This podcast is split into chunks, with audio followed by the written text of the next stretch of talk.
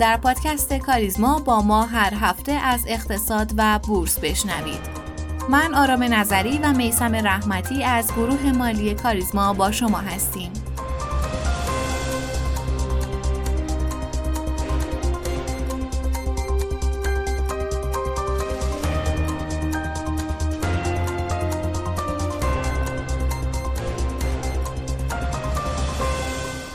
سلام و روز بر شما خوش شنوندگان و همراهان پادکست کاریزما.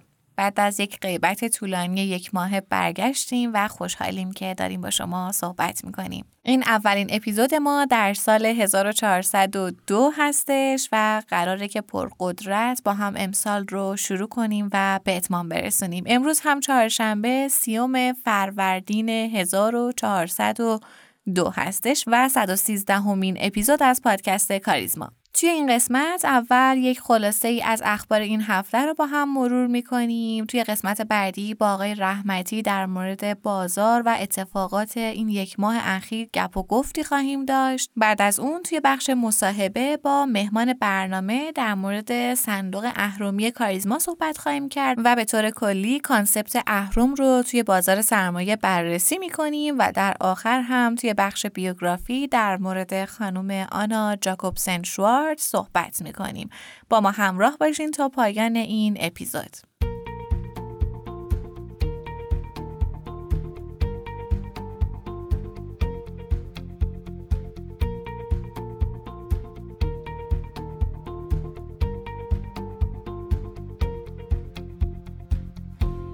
اخبار این هفته رو با هم پی می‌گیریم. آیا وزیر سمت استیزاه میشه؟ هیئت رئیسه مجلس در جلسه علنی روز دوشنبه 28 فروردین طرح استیزاه سید رضا فاطمی امین وزیر صنعت معدن و تجارت رو اعلام وصول کرد. طبق آینامه داخلی مجلس وزیر صنعت معدن و تجارت حداکثر ظرف مدت ده روز موظف به حضور در مجلس و ارائه توضیحات در جلسه علنیه. و اما جدال بر سر واردات خودرو همچنان ادامه داره. در آخرین اقدام وزارت سمت لایحه دو فوریتی واردات خودروی کارکرده رو به دولت فرستاده. بعد از حذف واردات خودروهای سواری کارکرده از لایحه بودجه 1402 با نظر هیئت نظارت مجمع تشخیص مصلحت وزیر سمت مستقیما لایحه دو فوریتی واردات خودروی کارکرده و نو رو تهیه کرد که در روز چهارشنبه سی‌ام فروردین ماه در جلسه هیئت دولت طرح میشه و در صورت تصویب در هیئت وزیران برای تصمیم گیری به مجلس ارسال میشه. چند خبر از بورس و فرابورس. یکی از مهمترین اخبار پیرامون بورس و فرابورس در خصوص کاهش حداکثر زمان واریز سود ناشران به چهار ماهه. تا قبل از این بر اساس قانون تجارت شرکت ها بعد از برگزاری مجامع عمومی و شناسایی سود 8 ماه مهلت برای پرداخت سود به سهامداران خودشون داشتن. در همین راستا مجید عشقی در مصاحبه با خبرگزاری صدا سیما گفته که این تغییرات و پرداخت سود نقدی شامل همه سهامداران میشه که پرداخت سود سهام عدالت رو هم در بر می‌گیره. بنابراین در روند جدید سود سهام عدالت زودتر از سنوات گذشته به حساب مردم واریز میشه. به گزارش مدیریت ارتباطات فرابورس ایران، فرابورس در حال حاضر پیشنهادی برای افزایش دامنه نوسان در تابلوهای زرد، نارنجی و قرمز بازار پایه نداشته و درخواست افزایش اون رو از سازمان بورس نداره.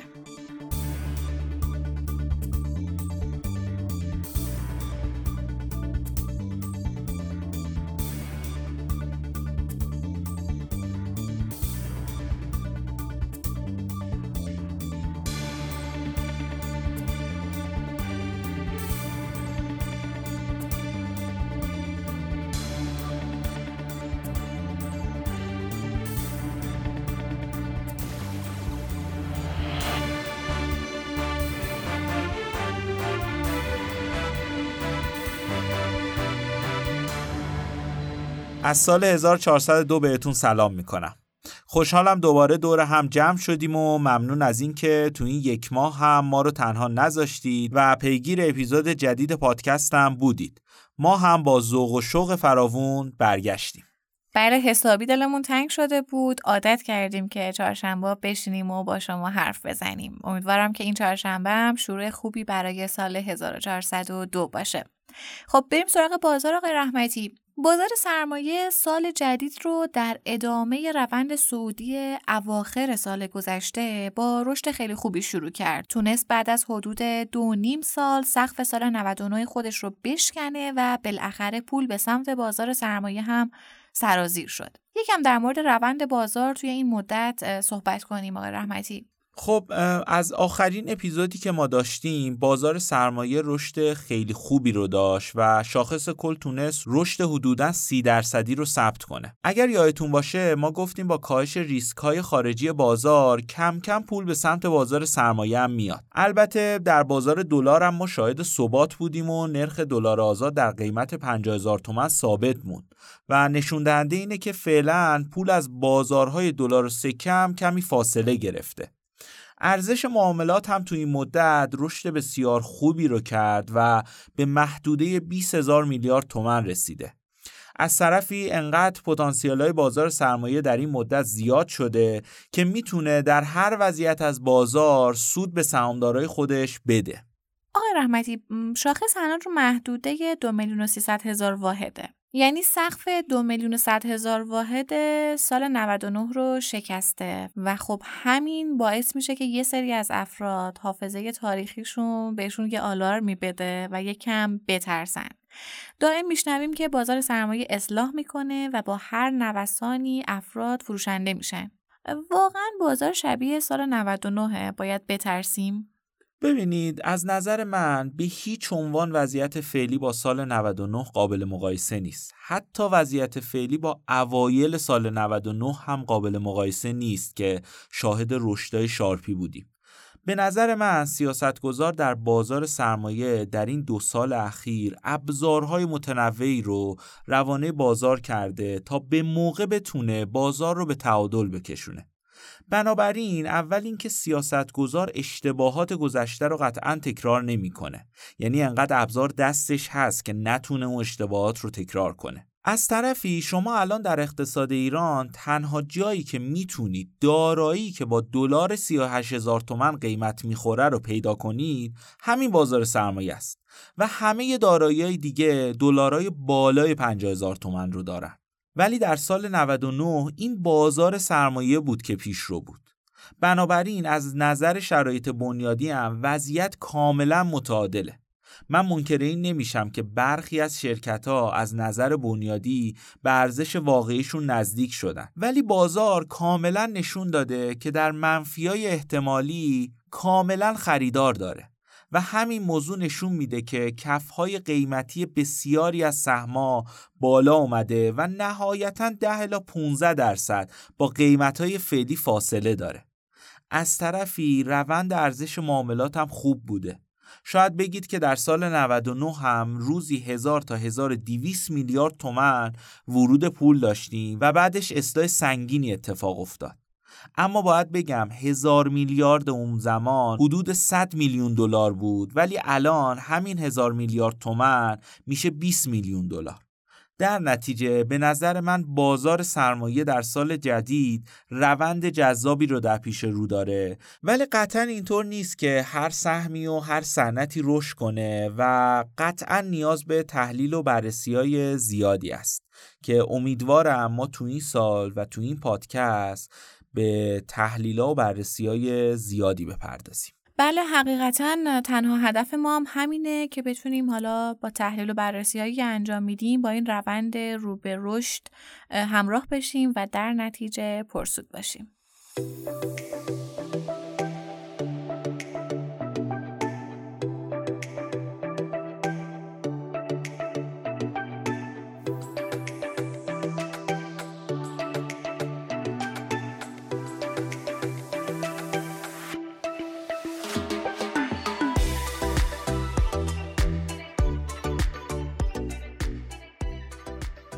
بازار سرمایه از اسفند ماه 1401 وارد فاز سعودی پرشتابی شده. به طوری که توی همین مدت شاخص کل بازدهی حدوداً 50 درصدی رو ثبت کرده. به همین دلیل خیلی از سرمایه گذاران به دنبال بازدهی بیشتر از این روند سعودی هستند یکی از کارهایی که سرمایه گذاران می‌تونن انجام بدن گرفتن اعتبار و ایجاد اهرم روی دارایی اصلیشونه. اما با توجه به منابع محدود کارگزاری ها اعتبار گرفتن می‌تونه مشکلات زیادی داشته باشه. اما ابزارهای جدیدی مثل صندوق اهرمی این مشکل رو حل کرده. در این اپیزود در مورد صندوق اهرمی کاریزما که جدیدا درجه اهرم خودش رو هم افزایش داده با جناب آقای عزت الله طیبی مدیرعامل شرکت سبدگردان کاریزما گفتگو کردیم. همراه میشیم با سرکار خانم گلشن بابادی و میشنویم این بخش رو. آقای طیبی خیلی خیلی خوش اومدید به این قسمت از پادکستمون. خب سلام عرض می‌کنم. خیلی ممنونم. در خدمت شما هستم. زنده باشید. آقای طیبی همطور که خب شما و مخاطبین ما هم در جریان هستن بازار سرمایه از اسفند ماه سال قبل وارد یه فاز سعودی میشه گفت پرشتابی شده. و توی این مدت مثلا شاخص میشه گفت تقریبا 50 درصد رشد داشته و خب سرمایه گذاران خیلی حالا میشه گفت مجددا شاید رقبت بیشتری دارن به اینکه بیان وارد بازار بشن سرمایه گذاری کنن. قطعا به دنبال بازدهی بیشتر هم هستند از شاخص. تو این روند سعودی دوست دارن بیشتر از در حقیقت رشد شاخص بیان و بازدهی بگیرن. یکی از اون اتفاقاتی که می‌تونه کمک کنه گرفتن اعتباره که خب حالا چالش ها و سختی های خودش رو داره. یکی دیگه بحث ایجاد اهرم روی دارایی هاشونه که خب این مسئله توی صندوق اهرمی ما فراهمه. یه مقدار می‌خوایم راجع به صندوق اهرم توضیح بدید. اینکه از اواسط بهمن پارسال تا الان تقریبا 100 درصد بازدهی داشته در, در صورتی که شاخص 50 درصد بازدهی داشته. یه جورایی دو برابر رشد داشته. یه مقدار راجع به این بفرمایید که خب این روند بازدهی صندوق اهرم رو چطور دیدید و یه مقدار راجبش توضیح بدید چون که در حقیقت یکی از بیشترین بازدهی ها رو بین صندوق های سهامی بازار سرمایه ثبت کرده. من راجع به صندوق اهرم یه خیلی خلاصه راجع به سازکارش بگم. شاید برخی از مخاطبین شما اینو حالا کمتر مطالعه کرده باشن. این صندوق اهرمی کاریزما که اسمش مشخصه یه اهرمی به دارایی شما انگار داره اضافه می‌کنه و سازکارش هم به این صورته که صندوق داره دو, دو نوع یونیت یه یونیت ممتاز که همون نماد اهرمه که تو بازار داره معامله میشه و یه یونیت واحدهای عادی هست کسایی که دارن پول و قرض میدن انگار به نوعی به واحدهای ممتاز و یه نرخی بین 20 تا 30 درصد دارن ازشون بر حسب شرایط بازار ازشون بهره دریافت می‌کنن. یعنی کسی که واحد عادی اومده به قولم پول گذاشته انگار پول داره قرض میده به واحدهای ممتاز. کل پولی که چه تو عادیه چه تو واحدهای ممتاز صرف خرید سهام میشه. حالا واحدهای ممتاز اگه یه روزی بازار خیلی مثبت باشه همون روز نسبت به سی به 365 روز بهره پرداخت میگه بازارم خراب باشه کف 20 درصد دارن باز بهره رو پرداخت می‌کنن انگار همون سازکاری که افراد میرن از کارگزاری های اعتبار می‌گیرن یا تحصیلات بانکی می‌گیرن میان سهام می‌خرن اینجا بدون دردسر فراهم شده. یعنی شما دیگه نه نیاز داری که ریش سنجی بشی نمی‌دونم بری داراییتون بر فریز بشه عرض کنم که تحصیلات بخوای با به قولن خودش عرض کنم با یه بروکراسی خیلی زیادی بخوای تحصیلات حتی اعتبار از کارگزاری رو دریافت بکنی بعد کارگزاری ها معمولا تا یه حدی رو به شما اعتبار میدن بعد اعتبارم میدن برخی از مواقع است شما می‌خواین که تصویهش بکنی. خود اون ضریبی که به قولن به شما تسهیلات میدن عرض مرتب تحت تغییرات میشه مثلا بازار خیلی خوب میشه معمولا طبق مقررات سازمان بورس این ضریبش مثلا الان 65 درصد میاد می‌رسه به 50 درصد 40 درصد 30 درصد و شما مرتب باید دارایی تو بفروشی. شاید هم این موقع بازار خراب شده باشه و به ضرر شما باشه. و در صندوق اهرمی دیگه فراهمه. یعنی شما همون روز اول که میایید انگار یه اهرمی روشه. متوسط اهرم توی صندوق اهرمی از تقریبا آذر و اوایل دی ماه. 1400 که این صندوق شروع شده تقریبا متوسط 90 درصد اهرم بوده. یعنی یه نسبت بالایی. در حال حاضر هم نسبت اهرم شروع 60 درصده بله بازار که یه دفعه با روندهای خیلی سودی شدید مواجه میشه نسبت اهرم کاهش پیدا می‌کنه. ولی مدیر صندوق همیشه در تلاشی که بتونه واحده عادی رو افزایش بده که این نسبت اهرم حفظ کنه. یعنی ما نسبت اهرم رو تقریبا شد اواسط اسفند ما 60 درصد بود بعد کاهش پیدا کرد ولی الان دوباره رسوندیمش به 60 درصد. خود جذب همین منابع در واحدهای عادی هم بعضا مشکلاتی داره. وقتی که نگاه به بازار سودی مردم معمولا اغلب توی فیکسینگ کاما یا بازده ثابت خیلی رغبتی به خود نشون نمیدن. ولی خب با سازوکارهایی که ما فراهم کردیم تونستیم باز منابع رو تجهیز بکنیم. صندوق اهرمی همونطور گفتم یه سازکار تقریبا نقش قرض دهنده و قرض گیرنده تو این صندوق بازی میشه. خب خود صندوق اهرمی هم اولین صندوق اهرمی بوده. اولین تجربه بازار سرمایه ایران بوده. خوشبختانه با نسبت اهرمی که داشته تونسته بازی دو برابر شاخص در تمامی مقاطع رو داشته باشه. و الان هم خب با 7500 میلیارد تومن بزرگترین صندوق سهامی بازار سرمایه کشوره. اگر اون به دو تا صندوق دولتی بخشی رو بذاریم کنار. بزرگترین صندوق. خب خیلی روند خیره کننده ای داشته. ما صندوقایی که بعضا شاید سالهای 1390 اوایل 1390 تشکیل شدن بعضا نگاه می‌کنید مثلا این صندوق ها 200 میلیارد تومان 300 میلیارد تومان که بزرگترینش مثلا 4000 میلیارد تومان 5000 میلیارد تومانه طی 10 سال 12 سال با رشد مداوم یعنی ارزشی. خب این نشون میده که صندوق اهرمی مخاطبای خاص خودش رو داشته استقبال خیلی خوبی کردن. علی رغم اینکه تقریبا 15 16 ماه از عمرش میگذره تونسته 7500 میلیارد تومان دارایی به به خودش ببینه. نقش موثری داره توی بازار در حال حاضر. اون ترکیبی که چیده شدن به این صورتی که ما سعی کردیم که ریسک تمرکز رو بیاریم پایین. یعنی توی کلاسای یا توی صنعت خاصی سرمایه گذاری نکردیم. تو تمام صنایع صندوق حضور داره. ولی تمرکزتون مثلا روی یه صنعت خاص نیست نه. دیگه. تقریبا 160 تا سهام الان سرمایه گذاری کرده خب تنوع خیلی زیادی داره. اگه شما توجه فرمایید همین طی مثلا یک ماه گذشته NAV صندوق بعد از اینکه یه حباب مثبتی گرفت در رشدهای هیجانی بازار که 25 درصد تقریبا قیمت بازارش از قیمت خود انیویش بالاتر بود. الان اصلاح شده و تقریبا یکسان شده یعنی حباب صفر شده. خب یه سری دلایل داشته کنم حالا من در ادامه توضیح میدم. فکر کنم برخی از خود کسایی که دارن روی اهرم کار می‌کنن یه اشتباهاتی روی بحث تصمیم گیریشون احتمال میدم داشته باشن که من به ریز اینو توضیح میدم. ببینید الان صندوق حدود 20 درصد از دارایش توی فلزاته. از این 20 درصد 15 درصدش فولاد فامیلیه که با وجود فقط 15 درصد از دارایی صندوق در این دوتا سهمه بازار من تا یک ماه گذشته هم مخاطبین ما اینو به من گفتن و هم خودم رصد کردم دیدم که بازار داره بیشتر توجه می‌کنه به این دوتا سهم. به محض اینکه این دوتا سهم مثبت میشه اهرم مثبت میشه و منفی میشه اهرم منفی میشه در صورتی که ما همین دوتا سهم شاید طی یک ماه گذشته باز رشد آنچنانی نداشتن از ابتدای سال ولی انیوی صندوق نزدیک به 30 درصد رشد کرده. یعنی انیوی صندوق تقریبا از 1800 تومن رسیده به 2400 تومن بله دقیقا آقای دکتر مثلا یه سری از افراد شاید نظرشون اینه که چرا اهرام اومده توی این سنه توی این مثلا حالا سهم ها ولی تو سهمای کوچیک‌تر نرفت در صورتی که این شکلی نیست. یعنی تو سهمای کوچیک‌تر هم هست قطعا صندوق 12 آره، درصد تو حوزه پتروشیمی 17 درصد در هلدینگ‌های چند رشته‌ای و شرکت‌های سرمایه‌گذاری بانک‌ها 8 درصد پالایشی‌ها 7 درصد خدمات فنی مهندسی و پیمانکاری حدود 8 درصد خودرو 6 درصد. صنایع مثل مخابرات کانای فلزی سیمان غذایی حمل و نقلی هر کدوم حدود 3 درصد یعنی متنوع. بسیار متنوع. یکی از دلایلی هم که به این سم رفتیم که متنوعش کنیم به جای اینکه روش چند تا صنعت خاص اینه که نقشه‌بندیگیش هم بتونیم حفظ کنیم.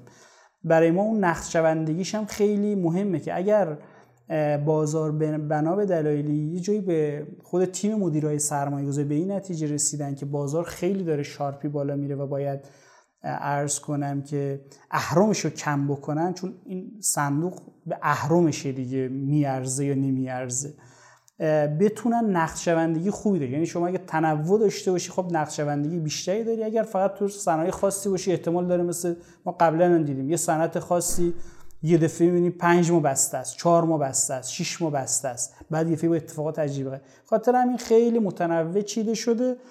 خود این خود ترکیب که این سرمایه‌گذاری محترم تو رو سایتش خود می‌تونن برن مراجعه کنن و دقیقا رو سایتش صنایع رو ببینن. پورتفوی ریزش هم که ماهانه داره منتشر میشه.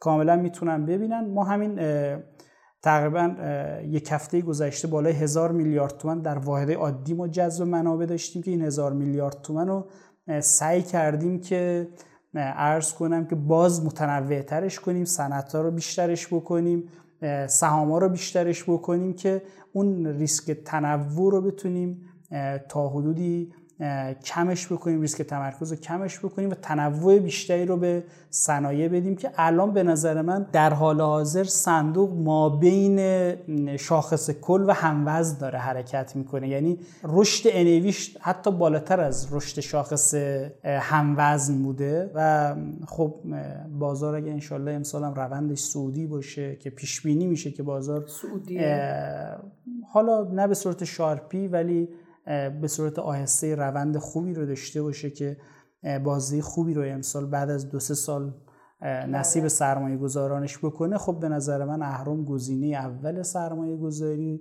یه سرمایه گذاران خواهد بود و بازدهی به نسبت حداقل نسبت به شاخص 70 80 درصد تا 100 درصد بالاتر هم بازدهی خواهد داد به سرمایه گذاران بله دقیقا مثل حالا همین در حقیقت مقطعی که ما بررسی کردیم. که تونسته بود یه بازدهی 100 درصدی داشته باشه. آقای دکتر یه مسئله که هست اینه که حالا اون درجه اهرم اگه مثلا بخوایم راجبش صحبت کنیم خب با توجه به این رشد قیمتی که داشته قبلا درجه اهرم به زیر یک و نیم رسیده بوده ولی الان این هفته جاری فکر می‌کنم که افزایشش دادید یه مقدارم راجع به این به فراینده و اینکه حالا سازوکار اعتبارگیری این اهرمه به چه شکلیه راجعش یه مقدار واسه ما توضیح بدید که ما ببینیم چه شکلی اصلا سازوکار اهرم ببینید برای اینکه شما بتونید اهرم صندوق بفهمید کافیه که ارزش واحدهای عادی رو تقسیم بر ارزش واحدهای ممتاز بکنید. این نشون میده درجه اهرم چنده.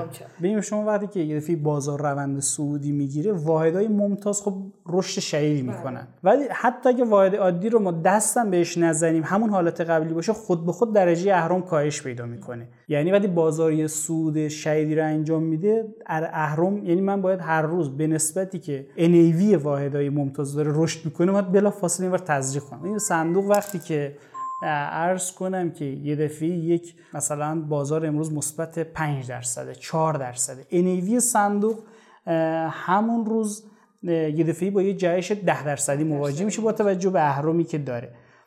خب اتفاقی که میفته اینه که مثلا شما 4500 میلیارد تومن الان تقریبا ارزش واحدای ممتازه. من همون روز باید 450 میلیارد تومن واحد عادی رو تزریق بکنم که این اهرم من حفظش کنم. خب بعضی وقتا خب واقعا این نشدنیه. چون وقتی بازارم رشد شدید می‌کنه اصلا اقبال مردم به اینکه پول تو حوزه fixed income بیارن کمتر میشه. یعنی اصلا ما کلا خروج منابع از fixed income داریم. به خاطر همین به سختی میشه اینو تامینش کرد. و کم که حتی که تامینش بکنی بعضا امکان خرید سهام تو بازار نیست. یعنی بازار وقتی مثلا چند روز متوالی یه صعود خیلی شدیدی انجام میده. خب این باعث میشه که این درجه اهرم کاهش پیدا کنه. با باید یه فرصت پیدا کنیم دوباره بازاری ذره استیبل شه دوباره اهرامش رو به قولم ببریم بالاتر که به مرور زمان ما این نسبت اهرمی که حالا سرمایه‌گذاران از ما انتظار دارن و بتونیم با ذائقه سرمایه‌گذاران ما هست و بتونیم فراهم بکنیم که یه نسبت یعنی اگه صندوق اسمش اهرمیه واقعا اهرمی بمونه نه اینکه به مرور زمان مثلا صندوق سمت ممتاز اینقدر رشد کنه که این واحد عادی جا بمونه و در بلند مدت دیگه به یه صندوق سهامی تبدیل شه.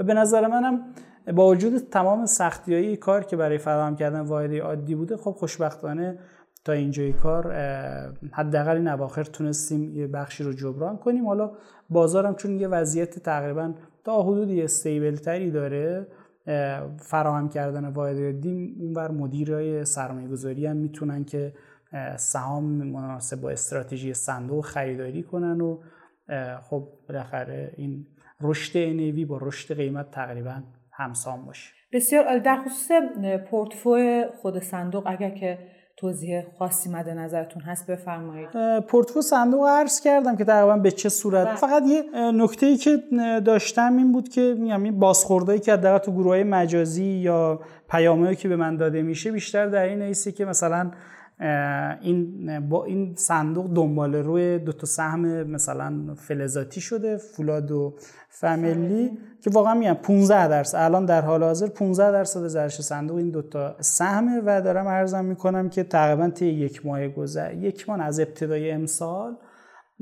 ما تقریبا خود این دوتا سهم رشد نداشتم ولی خود انیوی صندوق از 1800 رسیده به حدود 2000 فکر کنم حدود تقریبا میشه 30 درصد.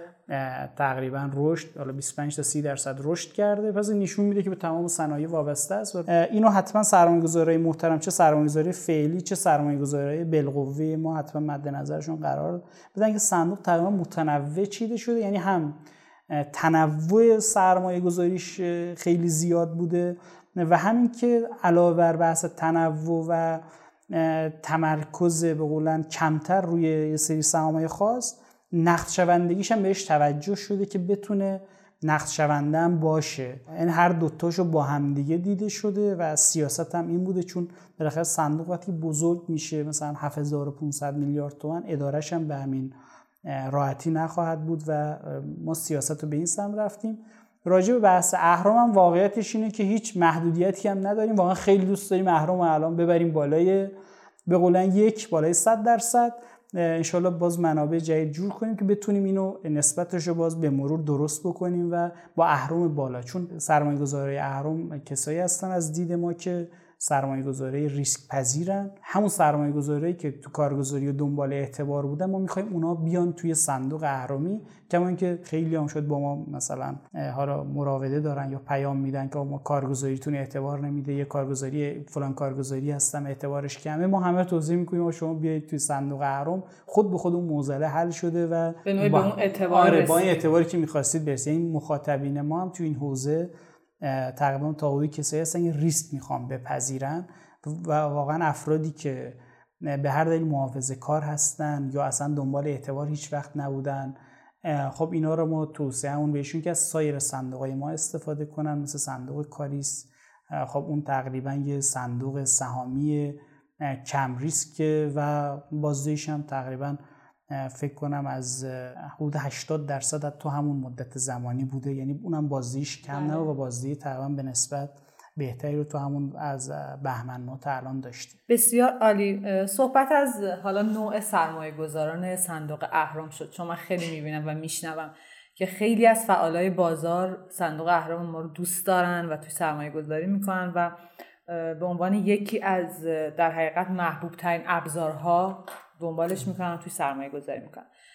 ما اگه بخوایم بگیم این صندوق مناسب چه افرادی بیشه؟ یعنی اینکه بگیم فقط آدم هایی که مثلا یه جورای پر ریسکن آدم های ریسک گریز یه مقدار باید محتاطانه تر یه جورای وارد در حقیقت صندوق اهرام بشن. دقیقا همینطوره. اصلا ماهیتش برای افرادیه که پر ریسک دارن. بله. یعنی می‌خوان ریسک بیشتری رو بکنن حداقل در سودای بازار بازدهی بالاتری رو بگیرن. بالاخره شما دنبال بازدهی بالاتر هستی باید ریسک بالاتری ریسک بالاتری آره دست اوناست. فقط یه اتفاقی که ما معمولا اینجا سعی می‌کنیم مدیریت بکنیم که حتی سرمایه گذاری بالقوه ما سرمایه جدید ما هم کمتر متضرر بشن که این بعضا من دیدم حالا یه ذره به مذاق سرمایه‌گذاری قبلی ما به قولن خوش نمیاد. مخصوصا ارزه وقتی در زمانهایی که با صف خرید مواجه میشه صندوق و می‌بینیم یه فاصله با انیوی گرفته ارزایی که ما بعضا انجام میدیم تو واحدهای ممتاز این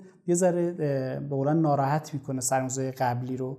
و حالا توضیحی که من دارم اینه که واقعیتش اینه که بالاخره ما باید اینجا به عنوان نهاد حرفه‌ای نمی‌تونیم وقتی که شرایط برای من فراهمه که سرمایه گذاری بالقوه‌ای که وجود داره رو هم بتونم جذبشون کنم کما اینکه منافعشون در آینده به خطر نیفته. خب من که از راهی که می‌تونم انجام بدم عرضه بکنم که خیلی از به قول NAV فاصله نگیره. ما توی مقطعی توی اواخر اسفند ما 25 درصد قیمت از NAV فاصله داشت. یعنی مثلا قیمت داشت حوالی 2200 معامله می‌شد NAV رو 1800 بود. خب این همیشه ما این نگرانی داریم که بالاخره بازار نمیشه به اون صورت پیش بینی کرد. شما فرض کنید اگه یه حباب خیلی زیادی بگیره و یه بالای NAV معامله بشه یه روزی می‌بینی بازار دو درصد منفی شده یه صندوق ده درصد منفیه. خب این یه ذره واقعا اون سرمایه‌گذاری جدیدی که اومده خب خیلی به ضررش میشه و متز... شدیدا متضرر میشه.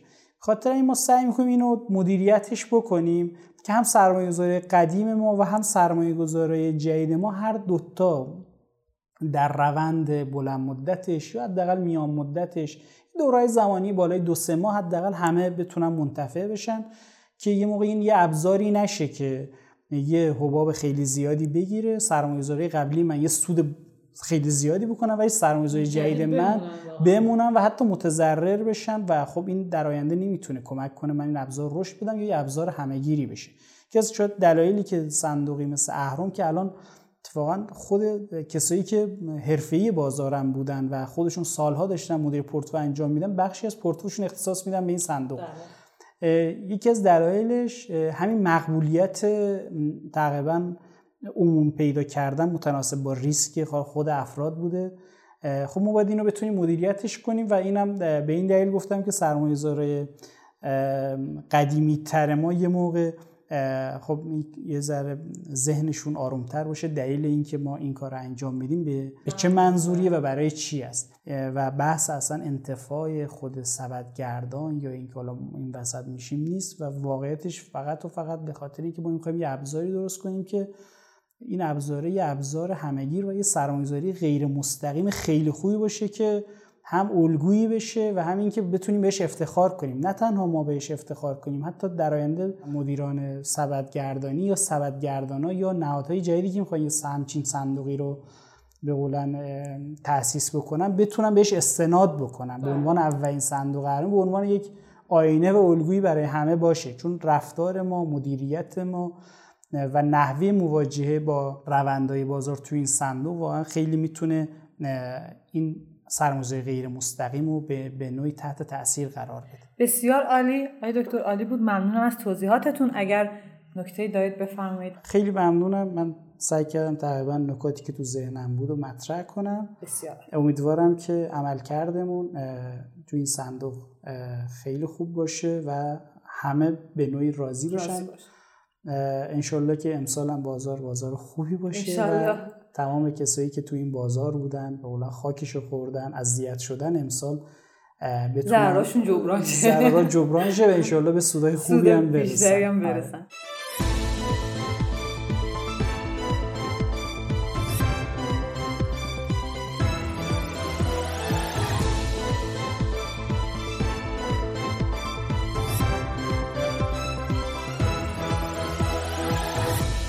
میگن افرادی که درون یک بحران هستن اگر زنده بمونن هیچ وقت اون آدم قبلی نمیشن. سهشنبه سیاه یا همون آغاز رکود بزرگ 1929 که با سقوط بازار سهام آمریکا آغاز شد از اون بحران هایی که افرادی که داخلش بودن یا مردن یا زنده موندن و سعی کردن دنیای بهتری بسازن. آنا جاکوبسن شوارتز معروف میراثدار میلتون فریدمن از اون دست آدمایی بود که سهشنبه سیاه از اون آدم دیگه ای ساخت و مسیر اقتصاد رو در پیش گرفت. آنا در دوران تحصیل در دبیرستان والتون به اقتصاد علاقه من شد. اون از کالج بارنارد فارغ و تحصیل شد و مدرک کارشناسی ارشد خودش رو در رشته اقتصاد از دانشگاه کلمبیا دریافت کرد. در سال 1936 با آیزاک شوارز ازدواج کرد و کار حرفه‌ای خودش رو با شورای تحقیقات علوم اجتماعی دانشگاه کلمبیا شروع کرد. آنا به دانشگاه کلمبیا برگشت و مدرک دکتراش رو هم دریافت کرد. وزارت کشاورزی ایالات متحده آمریکا اولین مقصد آنها برای کار حرفه‌ای بود. اون در سال 1936 به عنوان یک اقتصاددان حرفه‌ای وارد وزارت کشاورزی شد و در همین زمان به عضویت شورای تحقیقاتی علوم اجتماعی دانشگاه کلمبیا در اومد. مقاله‌ای که در سال 1940 درباره قیمت سهام در بورس بریتانیا نوشته در ابتدا فقط یک مقاله بود اما در نهایت به ادامه بررسی ها و در نتیجه انتشار کتابی در همین زمینه منتهی شد. اما اتفاقات جنگ جهانی دوم نذاشت که کتاب اول آنها به خوبی مورد توجه قرار بگیره. ولی نقطه عطف زندگی اون آشنایی و همکاری بی با اقتصاددان بزرگی به نام میلتون فریدمن بود. تحقیقات و پژوهش های مشترک شوارتز و فریدمن به چاپ سه کتاب منجر شد که اولین اونها مؤثرترین و مهمترینشونه. کتاب تاریخ پولی ایالات متحده در سالهای 1867 تا 1960 به بررسی این فرضیه می‌پردازه که تغییرات در سیاست پولی تاثیرات گسترده روی اقتصاد می‌ذاره و بار مسئولیت اتفاقات منجر به رکود بزرگ رو تا حد خیلی زیادی به دوش سیستم بانک مرکزی آمریکا می‌ذاره. توی این کتاب فصلی به نام انقباز بزرگه که عبارت ابداعی میلتون فریدمن بود. توی این فصل انتقادات تندی علیه بانک مرکزی آمریکا در مورد رکود بزرگ گفته شده. این فصل اونقدر علمی نوشته شده بود که بن برنانکی رئیس وقت بانک مرکزی آمریکا که توی اپیزودهای قبلتر در موردش مفصل صحبت کردیم توی سخنرانی گفته که اجازه بدید صحبتم رو با موضوعی به پایان برسونم که جایگاه هم رو به عنوان نماینده بانک مرکزی کمی زیر سوال می‌بره. دلم می‌خواد به میلتون و آنا بگم که درباره رکود بزرگ حق با شماست. ما اشتباه کردیم و بابت اون بسیار متاسفیم. با این حال از شما متشکریم و دیگه هرگز این اشتباه رو تکرار نمی کنیم. خیلی جالبه که فردی به بزرگی بن برنانکی و با اون جایگاه میپذیره اشتباهش رو و بابت اون عذرخواهی می‌کنه.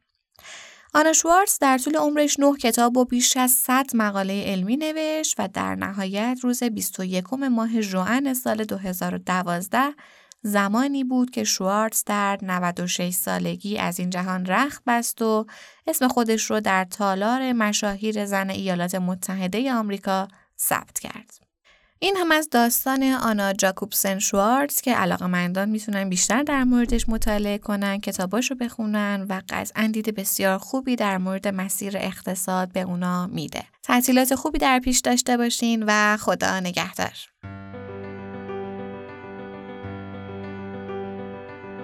ممنونیم که همراه مایید. پادکست کاریزما رو می‌تونید هر پایان هفته در تمامی پادگیرها مثل Castbox، Overcast، Apple Podcast و Google Podcast بشنوید و با آیدی تلگرام Pod underline admin با ما در ارتباط باشید. POD underline admin تا اپیزود بعد خدا نگهدار